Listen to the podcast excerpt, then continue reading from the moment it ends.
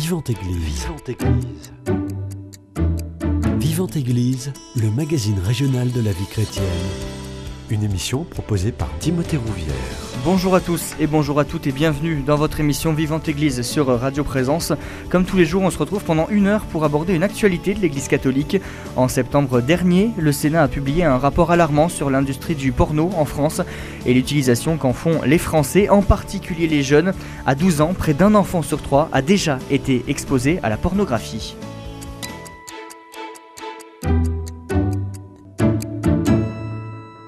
Et pour en parler, j'ai le plaisir de recevoir le père Michel Martin-Prével, père de famille et prêtre à la communauté des Béatitudes. Bonjour mon père. Bonjour à tous. Juste à côté de vous, Calista, vous avez quinze ans, vous êtes en seconde au lycée Sainte-Marie-des-Champs. Bonjour à vous. Bonjour. Merci d'être là. Et pour être totalement complet, Amélie Laurent, vous êtes conseillère conjugale et intervenante en vie affective et sexuelle dans plusieurs établissements scolaires. Bonjour. Merci d'avoir accepté euh, tous les trois mon invitation et d'avoir accepté de parler de ce sujet délicat qu'il était urgent de traiter, pour reprendre euh, les mots du père Michel Martin-Prével. Pour débuter cette émission, j'aimerais débuter par un chiffre. Un jeune sur cinq, âgé entre quatorze et vingt-quatre ans, regarde des images ou vidéos à caractère pornographique toutes les semaines. Amélie Laurent, qu'est-ce que ce chiffre, ça vous inspire et est-ce que ça vous surprend ? Ce chiffre ne me surprend pas et à mon avis, il est même sous-estimé. Puisque la, la pornographie est en accès libre, gratuit, ils y ont accès très facilement et très jeunes. Nous, quand on intervient, parce que j'interviens en primaire, au collège, au lycée et aussi en milieu étudiant, dès le primaire, il y en a qui, comptent, qui commencent à surfer sur des, des sites, donc euh, c'est pas un chiffre qui m'étonne. Calista, Amélie Laurent disait que c'était en accès libre, c'est aussi ce que vous, vous constatez ? En ah tant oui, que jeune. Totalement. Et les jeunes aujourd'hui, c'est vrai qu'ils en parlent très facilement et librement, euh, que ce soit dès le collège ou sur les réseaux sociaux ou entre eux. Et euh, ces chiffres, comme l'a dit Madame euh, Laurent, ils sont très alarmants et inquiétants et révèlent une forte addiction euh, des jeunes de plus en plus tôt au porno. Père Michel Martin-Prével, votre, votre avis sur la question ? Oui, alors c'est surtout parce que ça a des conséquences importantes pour les jeunes quand on est là, parce qu'on en est soucieux tous les trois, mais je dirais que c'est même plus que ça, parce qu'on peut dire que c'est toute la société qui est concernée, parce que c'est le monde des adultes qui est aussi un gros consommateur de, de, d'images pornographiques. Dans, dans les couples, ça fait ça a aussi des conséquences. Moi, je dirais que, je dis pas, j'ose pas dire qu'il n'y a pas d'âge, parce que, mais quand, quand même, quand on vous dit, vous parlez des enfants, ça commence très tôt, et je crois que des personnes encore assez relativement âgées sont encore de, de, demandeurs de ce genre de choses. Donc c'est vraiment toute une société entière qui vit là-dessus, et vous savez que c'est même un pôle économique important, puisque ce sont des... des milliards de, d'euros, et cetera, qui fonctionnent. Donc c'est, c'est, c'est très, très important. Vous disiez, il n'y a pas de limite d'âge, mais on dirait que cet âge, il avance, il avance, il avance chaque année. Selon le rapport du Sénat, euh, la France est le quatrième plus gros consommateur de pornographie au monde. Et on a dix-neuf millions de visiteurs uniques de sites porno chaque mois en France. Dans ces dix-neuf millions, c'est des visiteurs uniques. On n'a pas compté des gens qui y retournent plusieurs fois. Il y a euh, dix-sept millions d'adultes, un virgule un million d'adolescents de quinze à dix-huit ans et un virgule deux million d'enfants de moins de quinze ans. Donc c'est vraiment un phénomène d'une ampleur considérable, avec une consommation euh, banalisée, massive et toxique. Oui, ce que, ce que pointe justement le rapport du Sénat, c'est, c'est le caractère massif. Calista, on a l'impression que tout le monde en consomme, euh, des images pornographiques ou des vidéos, que c'est normal presque. C'est vrai qu'aujourd'hui, c'est devenu une banalité, une normalité d'en regarder, et surtout qu'il suffit d'un clic pour accéder à ces sites, donc c'est euh, très alarmant, et d'autant plus qu'aujourd'hui, les jeunes peuvent avoir un téléphone dès l'école primaire, donc ça favorise euh, l'accès à ces sites. Est-ce que vous en parlez justement entre jeunes ou c'est quand même très très tabou aujourd'hui ? Alors euh, surtout les garçons, je dirais, ils n'ont pas de mal à en parler, comme je l'ai dit précédemment, ils en parlent très facilement et parfois ils s'en vantent même. Oui, c'est mmh. ça. En fait, il y a une consommation genrée, on va dire, au collège, mmh. avec euh, un accès... Enfin, euh, c'est plus les garçons qui vont en regarder. Euh, clairement, là, sur une classe de, de cinquième, là, j'étais en cinquième il y a deux jours, dans les groupes de garçons, on peut dire qu'ils en regardent à peu près tous. Euh, par contre, les filles, elles vont y arriver beaucoup plus tard. Mmh. Et elles sont euh, très gênées, comme dit Calista, par toutes les réflexions des garçons mmh. euh, qui, qui en parlent de façon extrêmement libre. En plus, la consommation entre les garçons et les filles est totalement différente.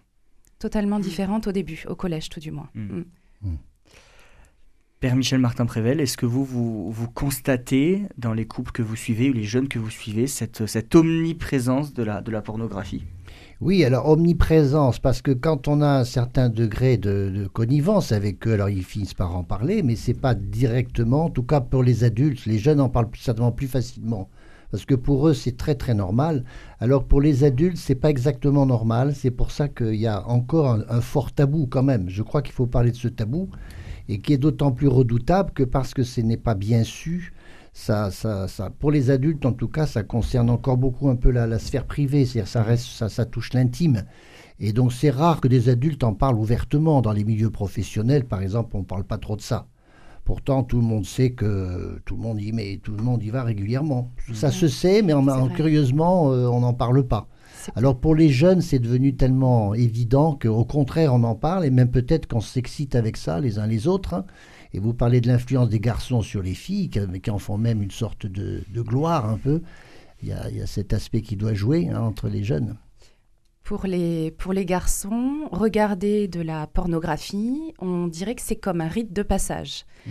C'est-à-dire, je, je, voilà, je rentre dans l'adolescence et c'est un passage obligé. Et ça, Calista pourra, pourra le dire aussi oui. et le souligner. Mmh. Et, et en fait, c'est quelque chose dont ils se vantent entre eux.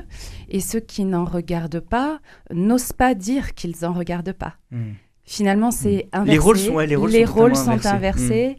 Mmh. Ce qu'il faudrait arriver, c'est de valoriser les résistants. Mais pour l'instant, ceux qui sont valorisés, c'est ceux qui en regardent. Mmh. Calista, Amélie Laurent parlait de rites de passage. Exactement. C'est vrai qu'aujourd'hui, à cet âge-là, pour eux, visionner ces sites, c'est comme passer un cap.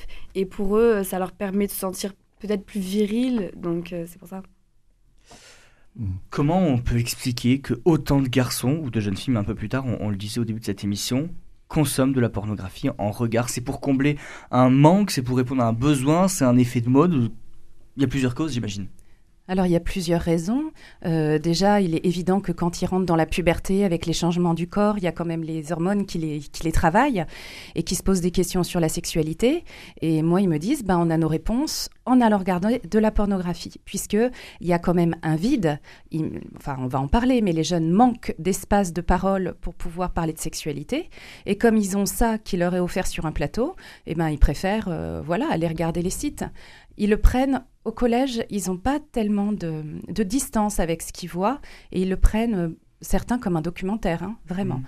Euh, et puis après, par contre, au lycée, on voit qu'ils ont un peu développé leur esprit critique, il y a plus de distance. Mais comme disait le, le père Martin-Prével, le, le souci, c'est qu'ils en regardent régulièrement, donc ils sont devenus dépendants. Même mmh. si, là, mmh. ils vont un peu moins en parler euh, de façon euh, libre par oui. rapport au, au oui. collège. Oui. Alors c'est vrai qu'on a, on a assez dit qu'il y a d'abord la, la technologie qui a, qui a énormément apporté son, sa, son secours, parce que c'est vrai que la, moi je, je, je pense que les, ce qui se passait autrefois, c'est que la, la, la pornographie, ça a toujours existé, mmh. mais c'était dans des groupes assez restreints, et ça s'est, ça s'est un tout petit peu libéralisé après la guerre quand il y a eu les, les photos. Il y avait les, les revues, voilà. Alors les revues se passaient un petit peu comme ça, mais la différence c'est que les, la, l'ère numérique apporte maintenant, puisque les jeunes sont aussi munis de, de, d'instruments, de, de, de smartphones, et cetera. C'est ça, je pense, qui a fait un décrochage, qui fait qu'aujourd'hui c'est beaucoup plus massif. Donc il faut souligner l'importance de cette technologie, parce que une part de l'addiction vient aussi de l'addiction aux écrans. C'est pas tout à fait que de l'addiction à la pornographie, pour ceux qui sont vraiment dans l'addiction. C'est qu'en même temps, ils ont une addiction aux écrans pour d'autres mmh. raisons. Et comme cette addiction euh, euh, numérique, en fait, euh, joue beaucoup sur la curiosité, et qu'il n'y a pas meilleure curiosité que celle aussi qui, qui permet à, à des adolescents de découvrir le monde de la sexualité, c'est de la curiosité, mais c'est aussi parce qu'ils ont besoin d'une instruction et qu'ils n'ont pas peut-être. Alors, il faut voilà. peut-être en parler. Pourquoi se fait pas assez bien Euh, ce qu'on appelle l'éducation affective et sexuelle, parce que, entre autres, elle ne se fait pas dans les familles. Ça serait l'idéal, d'ailleurs, que ce soit dans les familles. Mais ça, c'est aussi une carence importante, mmh. que les, les, les parents sont complètement à la fois démunis et même quelquefois, euh, il faut le dire, inconscients. Je crois mmh. qu'on on peut souligner ça, que les parents ne se rendent pas compte du tout de la quantité d'images qu'ils, qu'ils absorbent. Même et du si danger on... aussi. Et puis aussi, et, et bien sûr, les conséquences. Il faudra en parler des conséquences, mais c'est un autre problème. Mmh. Oui. Il y a plusieurs choses dans ce que vous avez dit. C'est déjà l'évolution de la pornographie. Et ça, peut-être qu'il y en a qui ne s'en rendent pas compte, c'est qu'avant, en fait, l'image, elle était rare, il fallait faire des efforts pour aller se la procurer, donc c'était pas du tout la même démarche. Aujourd'hui, tout est offert sur un plateau, et il faut quand même dire euh, qu'il y a beaucoup d'enfants qui tombent sur des images de façon involontaire. Mmh. Ils ne vont pas les chercher. Hein. Moi, ils m'expliquent, hein, ils m'expliquent en fait qu'ils jouent aux jeux vidéo, il y a des pop-up qui s'ouvrent, euh, ou ça. Quand ils regardent des matchs de foot en streaming, hop, il y a des pop-up qui s'ouvrent. Enfin, mmh. Ils sont sans arrêt sollicités. Ouais, on peut même parler de harcèlement. Ah, ils sont harcelés. Et d'ailleurs, ils en ont marre. Moi, ils me disent, hein, ils, ils en ont marre d'être harcelés par ces images qui arrivent tout le temps. Ouais. Et donc, euh, voilà, il faut être drôlement résistant pour ne pas aller cliquer dessus, quelque part. Et donc, finalement, la, l'industrie pornographique, elle a été bouleversée au milieu des années deux mille par la por- l'apparition des tubes. Donc, aujourd'hui, mmh. on parle de porno mainstream. Mmh. Et ce qui est différent d'avant, où c'était vraiment une industrie pornographique euh, qu'il fallait aller se procurer, quoi. Mmh. Oui, oui. On a parlé beaucoup des garçons. Euh, qui euh, regardent des, des images pornographiques euh, sans souci, sans glorifie même. Les filles, comment ça se passe, Calista? Alors j'en parle autour de moi, évidemment. Et les filles, c'est beaucoup moins fréquent. Il y en a... Je pense qu'au collège, c'est près, proche de zéro, le nombre de personnes qui en regardent. Au lycée, ça se développe un peu plus parce qu'il y a une forme de maturité et des personnes sont curieuses de savoir, euh, parce qu'on en parle beaucoup sur la toile des réseaux sociaux, mais... Euh, Mais euh, voilà. Mais donc, ce que je comprends bien, euh, c'est les garçons en consomment pour répondre à un besoin. Les filles, c'est plus par curiosité. On peut dire ça ou pas ? Les filles, elles en entendent parler, disons, puisque les garçons en parlent sans arrêt autour d'elles. Donc, mmh. euh, après, donc il y en a certaines, ça tu vas me dire, Calista, mais qui vont aller voir par curiosité en se disant, mais pourquoi ils m'en parlent ? Voilà, exactement. Et certaines aussi ont peur, enfin, parce qu'elles se disent... Je vais en regarder pour voir ce que les oui. garçons attendent de moi. Oui, et c'est euh, ça, c'est sûr. Voilà, et du coup, elles oui. ont peur, elles se disent, je vais en regarder, et c'est pas bon du tout. C'est pas ça. Il y a qui... peut-être, peut-être chez la fille une espèce de conscience qu'elle va rentrer dans l'âge adulte, mm. que ça, ça fait partie aussi de la relation qui se fera après entre adultes, ou du moins jeunes adultes, entre hommes et femmes, et donc elle a, elles ont aussi une sorte d'appréhension voilà, de ce qui va se passer, non pas parce qu'il n'y a que de la curiosité, mais c'est là, pour le coup, c'est parce qu'elles ont besoin de savoir un peu ce... Comment se passe ce domaine de la sexualité, et en particulier au niveau du couple ? Il mmh. euh, y a une euh, étude hein, qui est sortie il n'y a pas longtemps, qui s'appelle euh, « Les ados, le sexe et Internet » de deux universitaires, dont Arthur euh, Vuatoux. Et euh, il explique dans son livre que les, les femmes vont y arriver plus tard, initiées par leur partenaire. Il y a beaucoup ah, d'hommes mm, mm. qui demandent à leur partenaire d'en regarder et qui les initient à la pornographie. Mm. Et au début, elles n'ont pas envie. Et puis après, euh, voilà, elles, elles en consomment aussi. C'est le mécanisme psychologique des garçons et des femmes qui est différent ? Je ne sais pas si c'est dû à un mécanisme euh, différent. Après, le fait que les garçons euh, en regardent plus, oui, on sait mmh. très bien que euh, l'excitation sexuelle chez les hommes arrive plus par ce qu'ils voient. Donc, ils sont beaucoup plus sensibles à la pornographie mmh. que les filles. Euh, ça, ça, c'est une explication, oui. Calista, on disait tout à l'heure que euh, mmh. les images pornographiques, elles arrivent tout le temps et partout. Est-ce mmh. que euh, vous avez déjà été confrontée à ces images ? Oui, totalement, contre mon gré, euh, mmh. donc, notamment sur les réseaux sociaux, comme Twitter ou Instagram, il y a des images qui tournent, ou alors, euh, comme a dit Madame Laurent, sur, euh, en forme, sous forme de pop-up sur les sites de streaming, et on en a marre, on n'en veut plus de ces images. Mais ça peut vous arriver, pendant que vous travaillez pour votre, votre travail scolaire, vous cherchez mmh. des renseignements, vous cherchez des, des documents, des choses comme ça, et même, même dans ce genre de site... Non, euh, non pas sur les sites pas, pas surveillés de sites... documents, non, mmh. pas sur ça, c'est mmh. surtout sur les réseaux sociaux ou les sites de streaming. J'aimerais qu'on rebondisse sur les réseaux sociaux. Il y a aussi une, une, une banalisation et une, une hyper... Euh, alors, j'ai, j'ai pas le mot qui me vient directement, mais une présence très importante de euh, jeunes femmes ou euh, de jeunes hommes qui sont euh, dénudés, qui sont habillés en petite tenue. Ça, on n'avait pas il y a une dizaine d'années. Et euh, le rôle aussi est au modérateur de ces réseaux sociaux de faire le tri dans ce qui est proposé aux jeunes. Ben, ça pourrait, mais en fait, effectivement, euh, y a euh, un phénomène d'envoi, ce que vous appelez des images dénudées, ils appellent ça des nudes. Des nudes. Euh, voilà, et bon, ça fait partie aujourd'hui euh, voilà, des, des habitudes entre jeunes. Euh, tout ça, ça forme un tout hein, avec la pornographie, tout ça, c'est lié. C'est, euh, mmh. Aujourd'hui, euh, y a une exposition de l'intimité extrêmement banalisée. Euh, donc voilà, il y a, y a certains, alors pareil, c'est quand même assez genré, mais il y a certains garçons qui demandent des nudes à des filles, mmh. euh, elles acceptent d'en envoyer euh, pour faire plaisir ou pour pas perdre leur petite amie. Et puis après, euh, bah, quand euh, le couple casse, euh, bah, ça s'appelle revenge porn. Mmh. Le garçon, il va diffuser ses images à tout, tout son réseau. On en parlait récemment, oui, euh, justement. Oui, oui. Bah, c'est vrai que... Il y a une, une histoire qui a tourné il n'y a pas longtemps dans Toulouse chez les jeunes. Une fille euh, a été victime de, d'une exposition de ses nudes dans pas mal de jeunes, euh, sur un, tout un réseau de jeunes. Et, et c'est très grave, enfin, ça lui a détruit euh, sa vie. Mais aujourd'hui, ça a été pris en charge, mais f- je sais que c'est très fréquent. Pas qu'à Toulouse, là c'est juste un exemple, mais il y en a beaucoup, même sur des personnes euh, connues. Ou, voilà. Il faut dire aussi que notre société, comme c'est habitué à ce que, notamment, par exemple, je pense aux vêtements. Mmh. Alors, en hiver, évidemment, on a tout ça, on a des doudounes et tout ça, ça c'est pas un problème. Et très vite, au, au beau jour, moi, je suis frappé de ce que les jeunes ne se rendent pas compte et qu'ils ils exposent plus facilement des parties qu'autrefois on pouvait cacher. Mmh. Je pense à des, des, des décolletés plongeantes, et cetera. Il y a, on met son ventre à l'air. Enfin, il y a tout ça qui est aussi une mode vestimentaire, je pense. Qui, et ça, les jeunes filles ne se rendent pas compte que c'est quelque chose qui participe à exciter encore plus les garçons. Ça, il faut le dire, voilà.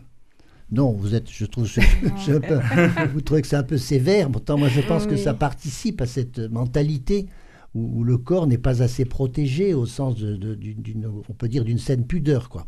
Ça, c'est un sujet complexe. On oui. en parle beaucoup avec les filles. Euh, c'est vrai que, par exemple, moi, je leur donne des phrases. Est-ce qu'une fille euh, qui s'habille sexy s'est fait exprès pour euh, attirer les garçons ?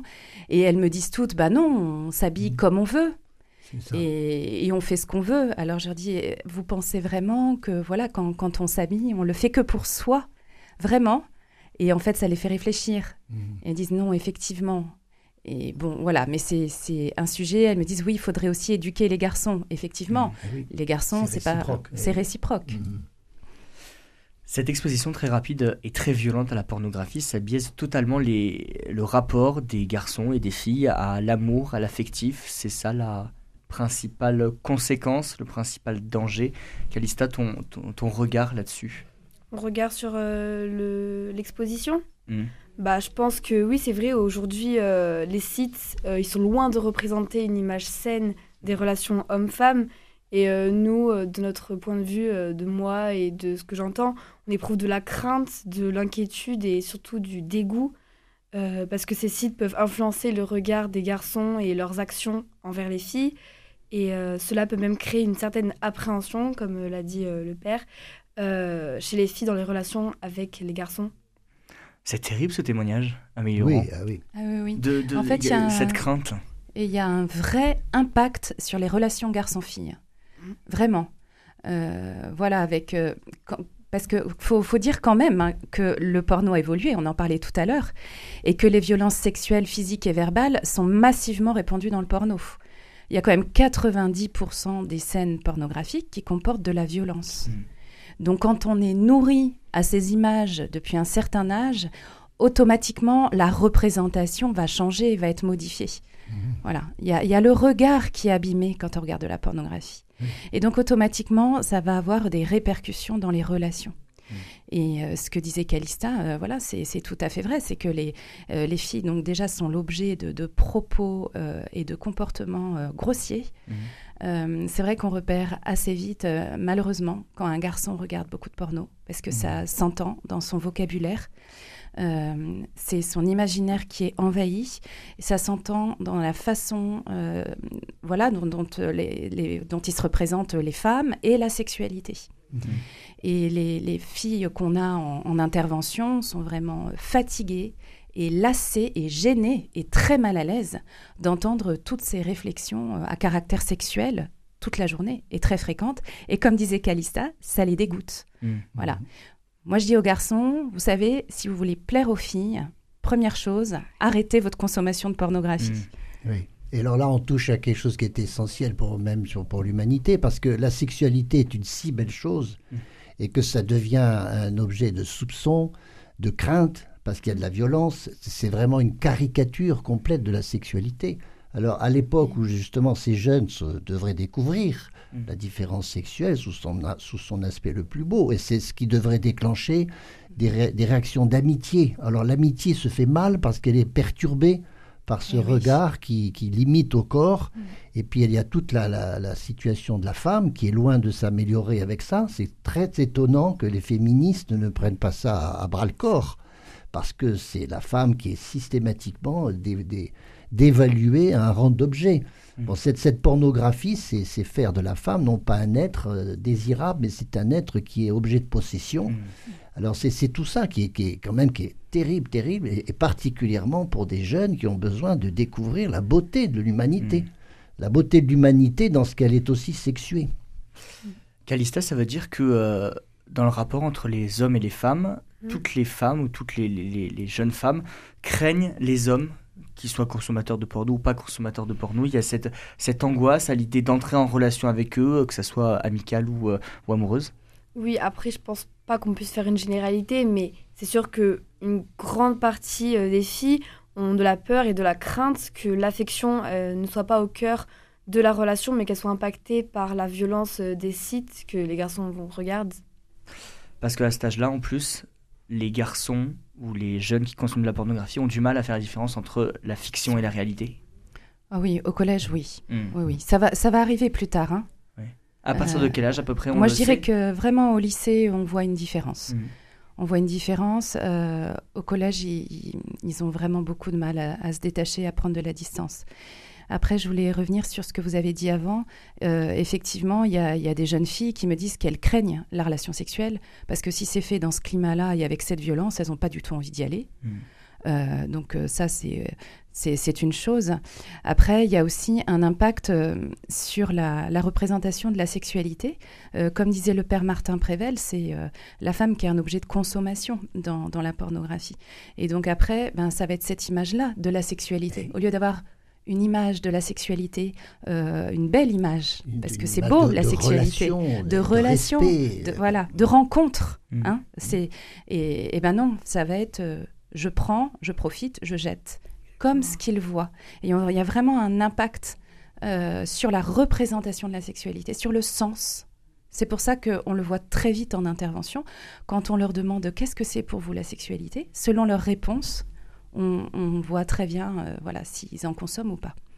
Aujourd'hui, c'est possible qu'on ait des jeunes qui n'aient jamais consommé de pornographie ou c'est très, très, très, très, très rare. Il y en a qui n'en consomment pas. Euh, c'est très rare. Et c'est euh, des garçons ou des filles qui sont, je vais dire, des, des résistants. Ils savent que c'est pas bon pour eux. Ils sont tombés sur des images. Ça, je, je peux dire que cent pour cent des jeunes vont tomber sur des images. Mmh. C'est, ça, c'est sûr. Par contre, euh, bah, ils y sont pas allés, ils y sont pas restés et ils y sont pas retournés. Voilà. Faut être fort quand même psychologiquement pour euh, oui. être tombé dessus, ne pas suivre l'effet de groupe. Mais ne pas y retourner. Oui, oui. Parce que y a, c'est quand même aussi... Hein, l'addiction, c'est quand même psychique. C'est parce que ça réveille dans le cerveau, surtout que c'est assez vif à cet âge-là, avec la, la pulsion sexuelle qui commence à être assez forte à cet âge-là. Il y a aussi tout ce système qu'on appelle le système de récompense dans le cerveau, qui fait que parce que ça a apporté un certain plaisir, et il y a du plaisir, de fait, à regarder un corps de femme, et cetera, Euh, ça, ce système de récompense enclenche l'addiction parce que c'est, je vais en avoir encore plus. C'est exactement mmh. comme celui qui commence à prendre des bonbons, des gâteaux. Enfin, mmh. ce sont tous ces systèmes qu'on appelle concupiscents qui, qui, sont, qui s'auto-entretiennent tout doucement. Mmh. Donc l'addiction sur des personnalités qui sont en, en plus fragiles, on sait que ça se développe beaucoup plus vite. Alors, les jeunes sont plus fragiles par rapport à cette addiction puisque ça vient se loger sur quelque chose qui est essentiel dans leur développement au moment de la puberté, où il y a toute une sexuation de la, de la personne humaine qui est en train de se faire. Alors voilà, on est en plein sur le, le, le, la, sur le terrain idéal pour qu'une une addiction se, se prenne. Mmh. Moi, je dirais, je suis presque étonné qu'il n'y en ait pas plus, tellement c'est assez fort comme, comme réaction, et psychiquement parlant. C'est vrai qu'il faut savoir que le cerveau adolescent, en plus, est beaucoup plus sensible à la dopamine. Mmh. Donc, euh, à l'adolescence, c'est là où on, dé- on commence à développer des dépendances. Après, euh, comme disait le père Martin-Prével, il y a le système de, de, de récompense là, qui, euh, euh, voilà, qui va s'activer et ils vont rechercher de plus en plus ce shoot de dopamine. Mmh. Euh, voilà. Et c'est comme ça aussi qu'on peut leur expliquer euh, tout le, le potentiel addictif de, mmh. de la pornographie. Mmh. Et puis, ils vont plus se satisfaire euh, d'images un peu soft, euh, pour avoir le même shoot de dopamine, ils vont devoir euh, monter en grade. Et il y en a qui se retrouvent à regarder des choses. Là, ils viennent nous voir, ils disent « je ne sais pas comment j'en suis arrivée là ». Et ils le reproduisent aussi après. Alors on dit dans un sondage I F O P qu'il y a quarante-quatre pour cent des ados qui reproduisent ce qu'ils voient. Ça, c'est, quarante-quatre pour cent euh, je, ouais, je, je pense que c'est bon, plus en oui. fait. Mais, euh, parce qu'on le voit aussi en milieu étudiant. Je travaille pas mal en milieu étudiant. Mmh. Et j'ai quand même des, des jeunes filles étudiantes qui, qui me disent que voilà, quand elles ont des relations sexuelles avec les garçons, euh, ils n'hésitent pas à les étrangler, par exemple. Mmh. Euh, l'étranglement est extrêmement préoccupant. Hein, et mmh. ça vient de, voilà, de tout ce qu'ils voient. Et mmh. alors après, elles me disent, mais en fait, ils sont maladroits, ils reproduisent juste un modèle. En fait, ils ne savent pas. Mmh. Moi, je leur dis, plus vous allez regarder de la pornographie, moins vous saurez faire l'amour. Donc, mmh. euh, il faut ça. mieux vous en séparer, parce qu'après, on est obligé de tout déconstruire, tout ce qu'ils ont vu, pour tout reconstruire avec mmh. une nouvelle image mmh. de la sexualité. Et, euh, voilà. et quand on a un modèle qui est ancré dans la tête mmh. depuis très longtemps, c'est compliqué de oui. tout déconstruire. C'est compliqué. Mmh. Mmh. Calista, mmh. est-ce que quand tu as été euh, confrontée à des images pornographiques, qu'est-ce qui t'a fait dire dans ton esprit « il faut pas que j'y reste, il faut pas que je regarde, il faut pas que je poursuive » Bah, avec euh, mes parents, j'ai souvent été sensibilisée face à ce sujet. Du coup, en fait, c'est pas un monde qui m'attire et je sais qu'il y a beaucoup de dangers derrière ça et que euh, les personnes qui tournent ça sont souvent soumises à des violences, comme l'a dit euh, Madame Laurent. Donc, c'est pas un milieu qui m'attire et qui me donne envie d'y entrer, en fait. Tu disais tes parents t'ont sensibilisé, ils t'en ont parlé mmh. dès le plus jeune âge ? Non, pas au plus jeune âge, parce mmh. que c'est un sujet quand même sensible, et mmh. au plus jeune âge, on n'est pas forcément confronté à ça. C'est plus euh, lors de, du début à l'adolescence, euh, du collège, qu'on est sensibilisé face à ça. Qu'est-ce que tu peux dire vers dix ans peut-être ? Que, que tu t'es senti peu... assez libre, du moins, pour en parler avec tes parents, ou oui, qu'eux-mêmes se sont sentis. Après, dans ma famille, on est assez libre de parler de tous les sujets euh, sans tabou, justement, mmh. parce qu'aujourd'hui, c'est considéré comme un sujet tabou pour euh, beaucoup. Mais euh, du coup, voilà, j'ai souvent été sensibilisée et mes parents euh, m'ont dit qu'il ne fallait pas que j'entre euh, mmh. dans ce monde-là. On dit, on dit souvent, je dis ça pour les parents qui nous écoutent, qu'il vaut mieux faire euh, six mois plus tôt que six mois plus tard. Voilà. Mmh. Parce que ça, ça va vite en face. Hein. Il y a, mmh. il y a, les moyens sont tels que les parents ne se rendent pas compte qu'il faut qu'ils at- ils attrapent ça le plus vite possible quand oui. même. Hein. Mmh. Je ne sais pas si vous pouvez donner un âge, mais parce que ça dépend aussi de la maturité de l'enfant. Il y a des enfants ouais. qui sont déjà très mûrs à huit ans, il faut peut-être déjà en parler, pourquoi pas, ou, ou d'autres, ça sera plus tard, mais, mm. mais je pense que la, ré, la responsabilité des parents, elle est aussi importante, quoi, mm. voilà. Ouais, on, on en parlera juste après une petite oui. pause musicale, peut-être, okay. euh, on écoute tout de suite « Transforme mon cœur » de Be Witness.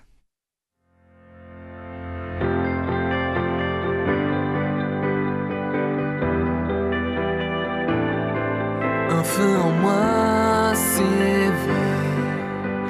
Ta grâce m'envahit, ta main descend du ciel, ton amour me saisit, mon Seigneur est mon roi, viens et transforme mon cœur, ta parole est mon choix, en toi je serai vainqueur, mon Seigneur est transforme.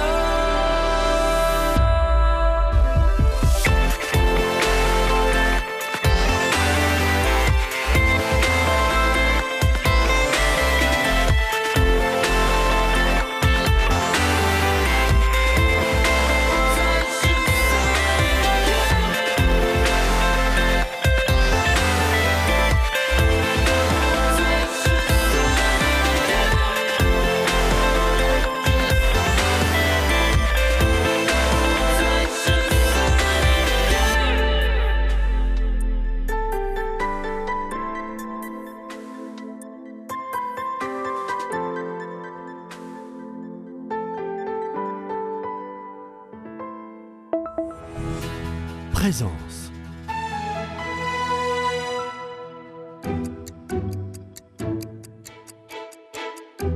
Vivante Eglise, Timothée Rouvière. De retour dans votre émission Vivante Église sur Radio Présence, je suis toujours en présence du père Michel Martin-Prével, père de famille et prêtre à la communauté des Béatitudes. Calista, qui a quinze ans et qui est en seconde au lycée Sainte-Marie-des-Champs, et Amélie Laurent, vous êtes conseillère conjugale et intervenante vie affective et sexuelle dans plusieurs établissements scolaires, pour parler de cette question de la surexposition des jeunes, en particulier aux images pornographiques. Juste avant la pause musicale, on parlait du rôle des parents. Les parents, euh, on parlait de l'éducation en famille, et euh, on a eu le témoignage aussi de, de Calista qui disait qu'elle avait été sensibilisée rapidement sur euh, qu'est-ce que c'est la sexualité, le rapport de l'homme et de la femme. Les parents ont un rôle immense à jouer. Ah bah les parents, euh, ce sont les premiers éducateurs, mmh. et euh, les parents, ils ont un rôle fondamental pour déjà donner une éducation affective et sexuelle de qualité dès le plus jeune âge. Et ça, ça sera le meilleur rempart aux images pornographiques.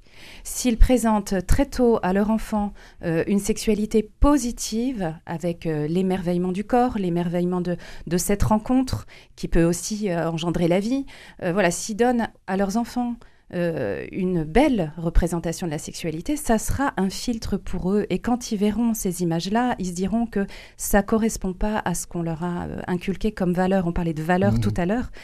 Euh, voilà, ça c'est la meilleure prévention. La deuxième chose importante, c'est que euh, les parents, il faut qu'ils préviennent assez tôt leurs enfants en disant qu'ils peuvent tomber sur des images. Alors il faut leur décrire. On peut donner le terme pornographique peut-être plutôt vers entre neuf et dix ans, même s'ils le savent. Hein. Là, j'étais en C M un, ils savent très bien ce que c'est que la pornographie. Mais assez tôt, en leur disant, voilà, si tu tombes sur des images euh, avec euh, des adultes qui sont nus ou euh, des choses, où, et ça te, voilà, ça te met mal à l'aise, surtout, euh, tu quittes l'image et tu viens me le dire. Parce que le souci qu'on a, c'est que les enfants voient plein de choses, mais qu'ils n'en parlent pas à leurs parents. Ça, c'est vraiment le, la plus grosse difficulté, euh, parce qu'ils se disent que s'ils vont dire à leurs parents qu'ils ont vu ces images-là, ils vont se faire gronder, ils vont mmh. se faire punir, et surtout, on va leur retirer leur tablette mmh. ou leur ordi, mmh. ou je sais, et ça, ils y tiennent trop. Donc, en fait, ils ne le disent pas. Donc, nous, ils nous le disent en intervention. On a vraiment des enfants qui sont traumatisés, qui ont vu des choses et qui n'en parlent pas. Euh, voilà, donc c'est le message que je veux faire passer aux parents, c'est vraiment ça. Nous, c'est vrai qu'on fait beaucoup de webinaires pour les parents, euh, il faut vraiment les sensibiliser parce que je pense qu'ils n'ont absolument pas conscience de l'ampleur du phénomène et du fait que ce soit si accessible, que leur enfant en entend parler tôt. C'est vrai qu'il y en a qui ne me croient pas. Il y a quand même mmh. euh, un enfant oui. sur deux qui a vu des images en primaire. C'est les chiffres du rapport du Sénat. Donc euh, voilà, il faut vraiment que les parents prennent conscience du problème, qu'ils en parlent, et qu'ils disent à leur enfant que voilà, il peut venir les voir euh, n'importe quoi, parce que les parents, ils sont là pour les protéger. Mmh. Voilà. Calista, est-ce que tu te rappelles comment tes parents t'en ont parlé de tout ça ? Alors, j'étais assez jeune, donc euh, j'ai pas le souvenir exactement comment ça s'est produit, mais euh, je sais qu'ils ils me sensibilisent euh, beaucoup sur les sujets tabous, comme je l'ai dit euh, tout à l'heure. Et euh, ils m'ont prévenu euh, que si, comme Madame Laurent l'a dit, que si j'allais tomber sur des images euh, comme celle-ci, il fallait que je leur en parle et euh, que je ne reste pas dessus. Enfin, ils m'ont aussi rassurée sur le fait que je pouvais leur en parler, que ça n'allait pas être un sujet tabou, que je pouvais tout leur dire et, et voilà. Tous les jeunes n'ont pas cette chance-là, avoir des parents qui sont avertis, conscients des risques, euh, ouverts à la discussion. Ça, c'est sûr. Et euh, moi, j'aime bien leur demander, euh, quand je les ai en intervention, qui a déjà euh, entendu parler de la pornographie ? Est-ce qu'il y a déjà des adultes qui leur en ont parlé ? Euh, y a peu de doigts qui se lèvent dans les classes, très peu. Mmh. Alors, il y a quelques professionnels de l'éducation, quelques profs, voilà, qui commencent en pastoral un petit peu, on commence à leur dire. Ça commence quand même. C'est ça. Mais euh, c'est vrai que c'est extrêmement tabou. Et surtout, on leur dit toujours, c'est pas la réalité. Et alors, moi, je leur dis, est-ce que de savoir que ce n'est pas la réalité, c'est un argument suffisant pour que tu n'ailles pas en regarder ? Ils me disent, bah non, pas du tout. Ce n'est pas un argument suffisant, ça. Les arguments, c'est euh, leur parler de l'impact sur le consommateur. Et ça, ils ne le savent pas. Mmh. Exactement. On a beaucoup donc insisté sur ce fait que d'être seul, c'est ce qu'il y a sans doute le plus dramatique. Et ça, c'est vrai à tous les âges, d'ailleurs. C'est vrai aussi chez les adultes. Et parce que justement, la sexualité, ça concerne la relation humaine. Et par définition, la relation solitaire en face de la sexualité, c'est toujours des, c'est toujours des, c'est, c'est toujours source de beaucoup de troubles. Et donc c'est parce qu'on en parle qu'on est soulagé. Et, par, et pour les enfants, c'est encore mieux parce que comme ce trouble est plus profond, il faut qu'ils puissent en parler. Et c'est souvent vers des plus grands ou des adultes que ça se passe. Et alors il y a les parents, bien sûr, quand ils peuvent le faire, mais heureusement, il y a des éducateurs. Moi, je trouve que la formation des éducateurs et des parents euh, ne se, se fait encore très, très peu, très, très mmh. peu. Est-ce qu'il y a de l'espoir ? Alors, euh, moi, je voulais parler de l'espoir, euh, parce que si je me lève tous les matins pour faire ce métier, c'est que j'ai de l'espoir. Je me rends compte que les, les enfants, les jeunes que je croise, c'est pas ce qu'ils veulent vivre. Mmh. Nous, on, on définit la pornographie, j'essaie de leur faire réfléchir à, à quel est le but, qu'est-ce que c'est pour eux. Et donc là, ils vont dire, hein, c'est de la violence, et euh, voilà, c'est plaisir solitaire, et cetera. Et, et après, euh, je leur dis, et vous, dans votre sexualité, qu'est-ce que vous voulez vivre ? Et là, mais c'est pas du tout la même chose. Je leur dis, bon, bah, vous voyez, euh, si, voilà, tout ce que vous regardez dans le porno, ça vous aide pas finalement à, à, à vivre ce, que vous, vous, ce dont vous rêvez. Donc ça sert à rien d'aller en regarder. Et donc je vois bien que c'est pas du tout ce qu'ils veulent vivre. Moi, je suis assez aussi euh, plein d'espérance. Pourquoi ? Parce que chasser naturel, il revient au galop. Moi, je sais que l'homme n'est pas qu'un corps, il n'est pas réduit à ce, ce, ce côté purement matériel. Ça ne veut pas dire que la sexualité n'est que de ce côté-là, parce que la sexualité, c'est toute la personne humaine qui est imprimée là-dedans. Et donc, il y a cette, ce ressort intérieur chez l'homme, et c'est ce, ce dégoût qu'on a un petit peu signalé chez des jeunes, qui sentent que ça ne correspond pas à ce qu'ils veulent vivre. Parce que chez un jeune, comme chez n'importe quelle personne humaine, il y a ce désir qui est profond, qui est le désir de la rencontre de l'autre. Et moi, je dirais même que c'est une sorte de, d'absolu en lui. C'est un, c'est un, c'est un fondamental de, les, de, les, de la personne humaine que d'être en relation. Et quand il s'agit du rapport homme-femme, c'est un rapport qui passe par la sexualité, par la différence sexuelle qu'il faut savoir respecter. À ce sujet, la, théologie, la, la théorie du genre hein, nous, nous casse un peu la baraque parce qu'elle nous dit que c'est, c'est, c'est faux ce, ce, cette histoire de, de sexe, alors que c'est la, la plus belle vérité qui soit. C'est dans le plan de Dieu que cette rencontre entre l'homme et la femme pousse à une rencontre de toute la personne et le corps sert à ça. Et il n'y a pas comme le christianisme pour valoriser le corps. Et le message de l'Église, qui est très très peu connu sur la sexualité, demande à être vraiment développé parce que seul le christianisme dit que le corps c'est beau. Mmh. Et ça, ça rencontre la soif des jeunes qui ont besoin de ça. Il dit que le corps c'est fait pour l'amour, mais pas cet amour-là qui se réduit à du plastique, de la violence et qui se concentre que sur des organes Euh, sexuelle, alors que cette rencontre sexuelle, elle est aussi au plan de la parole, elle est au plan de toute la différence sexuelle. Alors cette sorte de, d'absolu qu'il y a dans la rencontre sexuelle, elle confine même à ce qu'on pourrait appeler la soif de Dieu, parce qu'elle est la soif de la rencontre de l'autre. Voilà. Mmh. Alors là, on est très très haut. C'est très très haut, n'est-ce pas ? C'est très très haut, Amélie. Et pourtant, c'est, je crois que c'est ça qui est au cœur aussi de cette, de cette recherche des jeunes. Et on ne leur donne pas, finalement, ce qu'ils attendent. On, leur met, on les met dans un immense mensonge par rapport à la sexualité. Mmh. On en est là. Et moi, ce que je voulais dire aussi, c'est que souvent, euh, là, on a de plus en plus de demandes de jeunes qui nous disent « mais parlez-nous d'amour ». Donc c'est ça aussi, c'est ça ce signe d'espérance. Là, j'ai, j'ai des jeunes bah, qui faisaient une émission de radio justement des terminales et qui m'ont dit, et on a parlé de l'amour pendant deux heures, et en fait, euh, l'amour, ça s'apprend aussi. Euh, la différence entre l'amitié, la relation amoureuse, comment construire un couple durable, mais ça, ça les intéresse. Mmh. Et en fait, on les bombarde de sexe, alors que eux, ce qu'ils veulent, c'est autre chose. Mmh. Et, et c'est vrai que de plus en plus, là, on a des questions, parce qu'en fait, on leur demande leurs questions avant. Euh, ils veulent savoir l'amour, comment se construit une relation. C'est, c'est ça aussi le, le signe d'espérance. Calista, tu en penses quoi de ce qu'on, ce qu'on a dit de, bah, de l'avenir, qu'est-ce que, est-ce que tu as de l'espoir par, euh, que, que les oui, garçons changent ? Oui, j'ai de l'espoir, mmh. bah, totalement. Justement, en, en intensifiant et multipliant les interventions euh, comme on le fait avec, euh, sur la sexualité.